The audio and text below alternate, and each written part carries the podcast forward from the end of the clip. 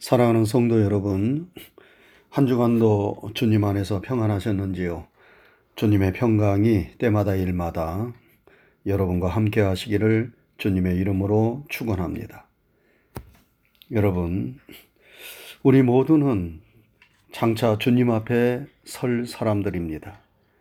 우리가 주님 앞에 서는 날 주님께서 우리에게 물으시는 것이 있다면 무엇이겠습니까? 첫째는 우리가 주님을 얼마나 온전히 믿고 의지하고 신뢰하며 살았는가를 물으실 것입니다. 그리고 또 하나 물으신다면 우리가 얼마나 주님을 배우고 닮아가는 삶을 살았는가를 물으실 것입니다. 이 물음에 우리 모두 우리가 부족하지만 그러한 삶을 살기 위하여 힘쓰고 노력하는 삶을 살았습니다. 이렇게 대답할 수 있다면 좋겠습니다. 그래서 지난 주일부터 예수님을 배우자라는 주제로 하나님의 말씀을 나누고 있습니다. 지난 주일에는 그 첫 번째 시간으로 예수님의 믿음을 배우자 하는 말씀을 나누었는데 오늘은 두 번째 시간으로 예수님의 사랑을 배우자입니다. 한번 따라 하시지요. 예수님의 사랑을 배우자. 여러분, 기독교를 사랑의 종교라 부릅니다. 그것은 우리가 믿는 하나님이 사랑이시고 예수님이 사랑이시기 때문입니다. 사랑의 핵심과 본질은 자기를 희생하고 자기를 내어주는 것입니다. 우리가 누군가를 진정으로 사랑한다면 그 사랑의 대상을 위하여 자기를 희생합니다. 자신이 소중하게 생각하는 것을 아낌없이 내어줍니다. 그리고 그 희생과 수고를 억지로 마지못해 하는 것이 아니라 기쁨과 즐거움으로 합니다. 우리 막내가 어제 일이 있어서 집에 왔습니다. 막내 아들이 집에 온다고 하니까 우리 집사람이 이런저런 음식을 만드는데 아주 즐겁게 기쁨으로 하는 것을 보았습니다. 여러분, 주부들이 음식하는 것을 별로 좋아하지 않습니다. 평생 밥하고 살림을 하였으니 나이가 들면 어떤 때는 지겹고 힘이 들기도 합니다. 그러나 멀리 떨어져 있던 자녀들이 오랜만에 온다고 하면 없던 기운도 생기고 힘들고 귀찮게 여겨졌던 일들도 신이 나서 하게 됩니다. 무엇이 사람을 이렇게 변하게 합니까? 그것은 바로 사랑입니다. 사랑은 섬기고 희생하고 주는 것인데 그것을 기쁨으로 감당하게 하는 것이 바로 사랑입니다. 여러분, 여러분과 저를 위한 하나님의 사랑이 바로 그러한 사랑이지요. 하나님은 우리 인생들을 너무나 사랑하시기에 자신의 독생자 예수님을 아낌없이 우리를 위하여 내어주셨습니다. 그래서 요한복음 3장 16절에 하나님이 세상을 이처럼 사랑하사 독생자를 주셨으니 이는 저를 믿는 자마다 멸망치 않고 영생을 얻게 하려 하심이라 하였고 요한 1서 4장 10절에는 사랑은 여기 있으니 우리가 하나님을 사랑한 것이 아니요 하나님이 우리를 사랑하사 우리 죄를 위하여 화목 제물로 그 아들을 보내셨음이라 말씀했습니다. 여러분 하나님의 사랑은 너무나 크고 깊어서 우리가 그 크기와 깊이를 헤아릴 수 없고 말로 다 형용할 수 없습니다. 우리 가운데 아무리 사랑이 큰 사람이라 하더라도 자신의 아들이 하나밖에 없는데 그 아들을 누군가를 위하여 아낌없이 내어주고 희생시킬 수 있겠습니까? 그렇게 할 수 없습니다. 그런데 하나님은 여러분과 저를 죄에서 구원하시고 하나님의 자녀 삼으시기 위하여 하나밖에 없는 독생자 예수님을 아낌없이 내어 주셨습니다. 그리고 우리를 향한 예수님의 사랑도 너무나 크고 놀랍습니다. 예수님은 본래 하나님이신데 하나님 아버지의 뜻에 순종해서 하늘의 모든 영광을 버리시고 인간의 몸을 입고 이 세상에 오셨습니다. 그리고 여러분과 저희의 죄를 사해 주시기 위하여 온갖 고난을 다 당하시고 십자가에서 자신의 물과 피와 진액을 아낌없이 다 쏟아부어 주셨습니다. 예수님은 친구를 위하여 목숨을 버리면 이에서 더 큰 사랑이 없다. 이렇게 말씀하셨는데 여러분과 저를 친구라 부르시고 온 천하보다 귀한 자신의 생명을 아낌없이 내어주신 것입니다. 우리는 예수님의 이 사랑을 다 헤아릴 수 없습니다. 그래서 바울 사도는 에베소서 5장에서 지식에 넘치는 그리스도의 사랑을 알고 그 너비와 길이와 높이와 깊이가 어떠한 것인가를 깨달아 하나님의 모든 충만하신 것으로 너희에게 충만하게 하시기를 구하노라 말하였습니다. 우리가 은혜를 받고 우리의 심령이 하나님의 충만으로 채워지는 것은 다른 것이 아니지요. 우리를 향한 하나님의 사랑, 예수님의 사랑이 어떠한 것인가를 깨달아 하는 것이 곧 은혜를 받는 것이고 우리의 심령이 하나님 예수님을 충만히 모시는 것입니다. 그래서 우리는 하나님 예수님의 그 사랑의 너비와 길이와 높이와 깊이를 깨달아 하는 일에 더욱 힘써야 합니다. 우리가 예수님을 배우고 닮아가는 것은 바로 그 예수님의 사랑을 배우고 닮아가는 것입니다. 오늘 본문에서 예수님은 세상에 있는 자기 사람들을 사랑하시되 끝까지 사랑하시니라 말씀하셨습니다. 이 말씀은 예수님께서 십자가의 죽음을 앞에 두시고 제자들과 6월절 마지막 만찬을 하시면서 주신 말씀입니다. 우리 이 말씀을 통하여 우리를 향한 예수님의 사랑이 어떠한 사랑인가를 배울 수 있습니다. 먼저 예수님께서 사랑하시되 끝까지 사랑한 사람들이 누구입니까? 세상에 있는 자기 사람들이라고 하였습니다. 이 사람들이 누구입니까? 1차적으로는 지금 주님께서 말씀하고 계신 주님의 제자들입니다. 그리고 장차 주님을 믿고 섬기고 따르게 될 모든 그리스도인들 주님의 제자들을 가리킵니다. 우리 주님께서, 우리 예수님께서 이들을 사랑하시되 끝까지 사랑하신다는 말씀입니다. 그런데 지금 주님의 말씀을 듣는 제자들은 어떠한 사람들입니까? 그 제자들 가운데는 예수님을 은 30의 팔 가론 유다가 있습니다. 예수님을 모른다고 세 번씩이나 부인하게 될 수제자 베드로가 있습니다. 예수님이 붙잡히시면 두려움에 사로잡혀 다 도망칠 제자들이 있습니다. 그들을 향하여 주님께서 사랑하신다고 말씀하시는 것입니다. 이들이 주님의 이 한없는 사랑을 받을 만한 자격이 있는 사람들입니까? 참으로 한심하고 책망받아야 마땅한 사람들 아니에요? 그런데 주님은 바로 그런 제자들을 사랑하시되 끝까지 사랑하신다고 말씀하십니다. 하나님의 사랑, 우리 예수님의 사랑은 사랑을 받을 만한 자격이 있는 사람만 사랑하는 그런 속 좁은 사랑이 아닙니다. 우리 예수님의 사랑은 사랑받을 만한 자격이 없는 사람들까지도 사랑하시는 무한한 사랑, 사람을 차별하지 않는 사랑입니다. 어느 날 바리새인들과 서기관들이 가늠하다 현장에서 붙잡힌 여인을 예수님께 끌고 왔습니다. 그리고 예수님께 말합니다. 선생이여, 이 여자가 가늠하다가 현장에서 잡혔는데 모세의 율법에는 이러한 여자를 돌로 치라 명하였는데 선생은 어떻게 말하겠습니까? 참으로 예수님께서 대답하시기에 난감한 질문을 그들이 던졌습니다. 돌로 치라 말하면 사랑이 없다고 말할 것이고 돌로 치지 말라고 말하면 율법을 어긴다고 비난하고 고소할 것입니다. 예수님은 한참 동안 땅에다 글을 쓰시며 침묵을 지키시다가 바리새인들이 계속 재촉하자 일어나 말씀하십니다. 너희 중에 죄 없는 자가 먼저 돌로 치라. 그리고 다시 몸을 굽혀 땅에다 무슨 글씨를 쓰십니다. 그러자 사람들이 이 말씀에 다 양심의 가책을 받아 손에 쥐었던 돌을 내려놓고 흩어졌다는 것 아닙니까? 예수님께서 일어나셔서 여자 외에 아무도 없는 것을 보시고 여자여 너를 고발하던 그들이 어디 있느냐? 너를 정죄한 자가 없느냐? 물으셨어요. 그때 여자가 없나이다. 대답하자 예수님도 나도 너를 정죄하지 아니하노니 가서 다시는 죄를 범하지 말라 말씀하셨습니다.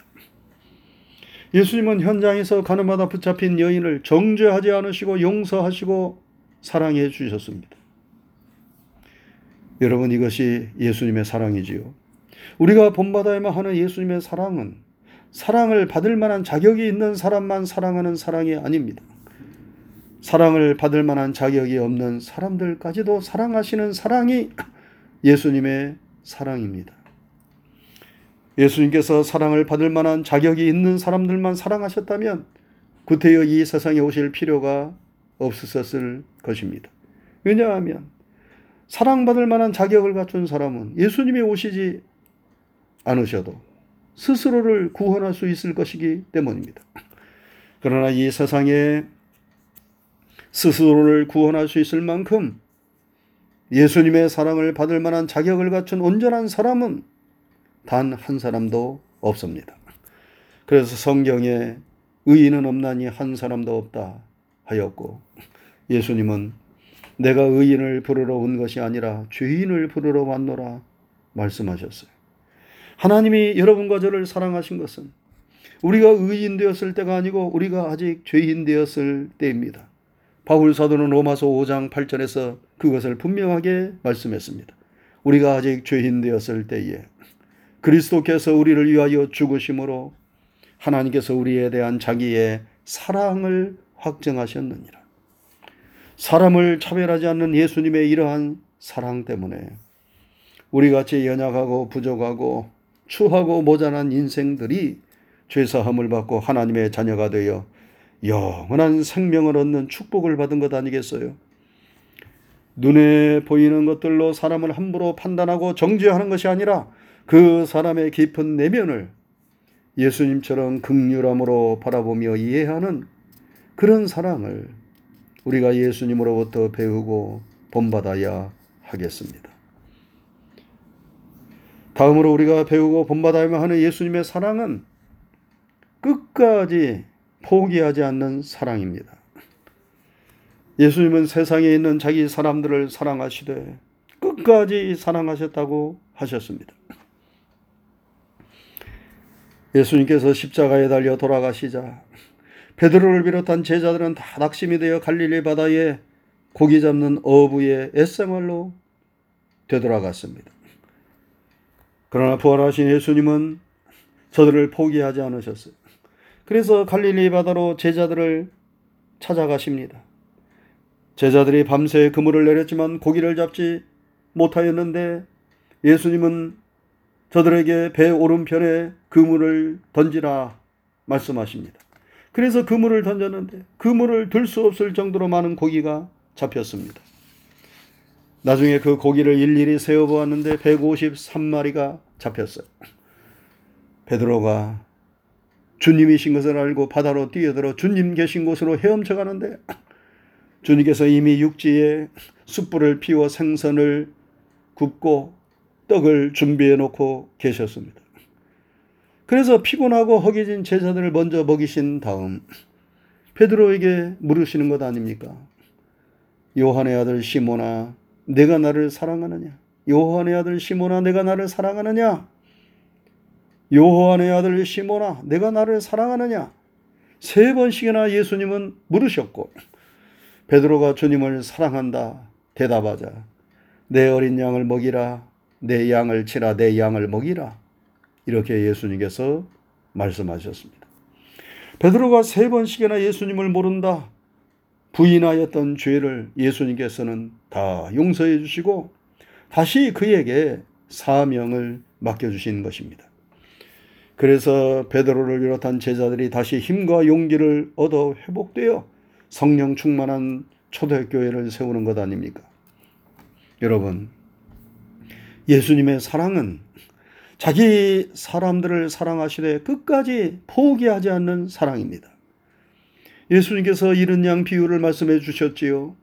백마리 양들 중에서 한 마리 잃은 양이 있는데 목자가 그 양을 찾아 들로 산으로 헤맵니다. 아흔아홉 마리의 남은 양들이 있지만 그 한 마리 잃어버린 양을 목자는 포기하지 않습니다. 그래서 결국은 그 잃은 양을 찾아 온 동네 사람과 잔치를 벌입니다. 한 마리 잃은 양을 포기하지 않고 찾아내는 그 선한 목자는 바로 여러분과 저의 예수님이십니다. 우리 예수님은 자신이 사랑하는 사람들을 절대로 포기하지 않고 끝까지 찾으십니다. 아마 예수님을 배신한 가론 유다라 할지라도 그가 스스로 목숨을 끊지 않았다면 그리고 그가 회개하고 돌이켰다면 주님은 베드로처럼 그를 다시 찾으셔서 제자로 다시 삼아 주셨을 것입니다. 예수님은 볼지어다 세상 끝날까지 내가 너희와 항상 함께 있으리라 약속하셨습니다. 우리 주님의 사랑은 변함없는 사랑이에요. 포기하지 않는 끝까지 우리들과 함께하는 영원한 사랑입니다. 지지난주에 있었던 나사렛 총회에 갔을 때 한 사모님께서 저에게 와서 이제 목회를 그만두고 교회를 떠나야 할 것 같다고 말하는 소리를 들었습니다. 사랑하는 자녀들이 장성해서 주변에 함께 살고 있는데 아버지가 목회하는 교회를 나오지 않는다는 것입니다. 교회가 그리 큰 교회도 아니고 아버지가 힘들게 목회를 하고 있는데 자녀들마저 다른 교회를 나간다고 하니 목사님과 사모님의 실망이 너무 컸던 것 같습니다. 그래서 목회를 그만두어야 하겠다는 마음까지 갖게 된 것입니다. 제가 그 말을 듣고 별로 할 말이 없었어요. 그래서 마음속으로 기도하면서 그 목사님 사모님에게 지금 힘이 들고 어려워도 지금 포기하면 안 되고 조금만 더 참고 인내하면 반드시 좋은 날이 온다는 그런 말만 해 주었습니다.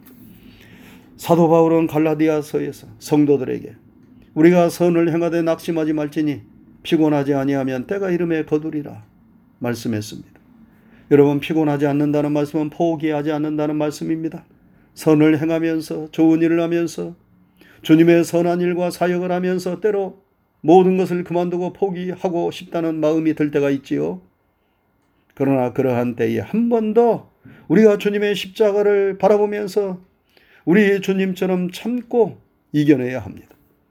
그러면 십자가 뒤에 부활이 있듯이 하나님께서 행하시는 놀라운 일이 일어나게 됩니다. 그래서 성경에 시험을 참는 자에게는 복이 있다. 시험이 있다고 낭망하거나 시험이 온다고 포기해서는 안 된다. 여러분과 저에게 말씀하는 것 아니겠어요?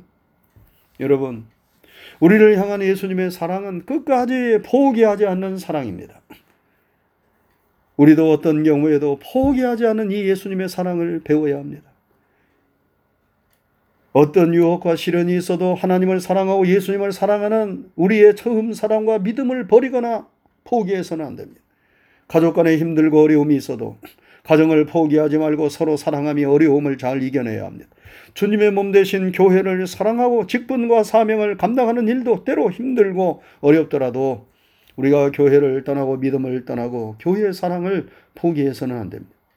하나님께서 맡겨주신 귀한 직분과 사명을 포기해서는 안 됩니다. 우리는 끝까지 선한 싸움 다 싸우고 달려갈 길 다 달려가야 합니다. 나 자신과의 싸움에서도 역시 마찬가지지요. 오늘날 스스로 목숨을 끊는 사람들이 많습니다. 자신을 사랑하지 않기 때문입니다. 모든 것에 절망했기 때문입니다. 여러분, 우리 예수님께서 여러분과 저를 위하여 자신의 목숨을 버리셨어요. 우리 한 사람 한 사람은 그렇게 소중한 존재들입니다. 내가 하나님 안에서 얼마나 소중한 존재인가를 깨달으면 우리가 쉽게 낭망하거나 쉽게 절망하거나 쉽게 우리 스스로를 포기할 수 없습니다. 우리는 나 자신을 하나님 안에서 사랑할 줄 알아야 합니다. 우리는 그럴 만한 자격을 갖춘 사람들이 우리 주님께서 그러한 사랑을 여러분과 저에게 베풀어 주셨습니다. 예수님은 우리가 예수님의 사랑을 받을 만한 자격이 없음에도 불구하고 자신의 목숨을 아낌없이 내어주시면서 우리를 사랑하셨습니다. 그리고 예수님의 사랑은 세상의 사람, 사랑처럼 환경에 따라 쉽게 바뀌고 변하는 사랑이 아니라 우리가 어떤 처지에 있더라도 포기하지 않고 끝까지 끝까지 사랑하시는 영원한 사랑입니다. 이 예수님의 크고 깊은 사랑을 우리가 날마다 배우고 닮아가므로 우리도 예수님처럼 이로 하나님 예수님 성령님을 사랑하고 우리 가족과 이웃을 사랑하고 나 자신을 사랑하며 교회와 성도들을 사랑할 수 있기를 주님의 이름으로 축원합니다. 기도하겠습니다. 은혜로우신 하나님 아버지 감사합니다. 지난 한 주간도 주의 크신 은총과 사랑으로 저희들과 함께하여 주시고 저희들의 삶을 지켜주시고 인도해 주신 것을 감사드립니다. 하나님 오늘 거룩한 주님의 날을 또한 은혜로 허락하여 주옵시고 주님 앞에 우리의 머리를 조아리며 예배하고 기도할 수 있도록 인도해 주신 것을 감사를 드립니다. 우리가 어디 있든지 주님은 그 있는 곳에서 우리와 함께 하시는 줄로 믿습니다. 하나님의 영원한 사랑, 변함없는 사랑이 지금도 나와 함께 하고 계심을 믿습니다. 하나님, 우리가 예수님을 늘 생각하고 늘 배우고 닮아가게 되기를 원합니다.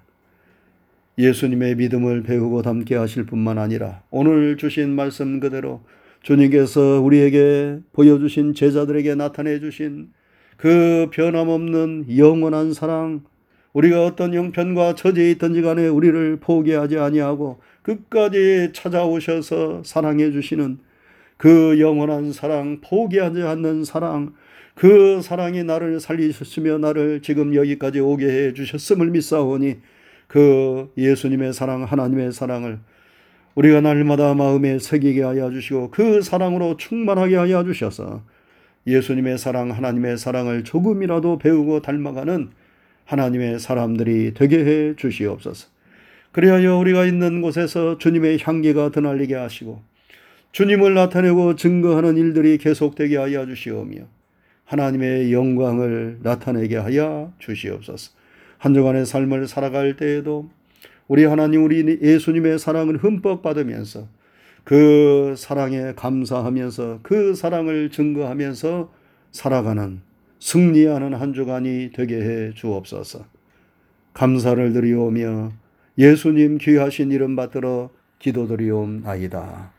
아멘.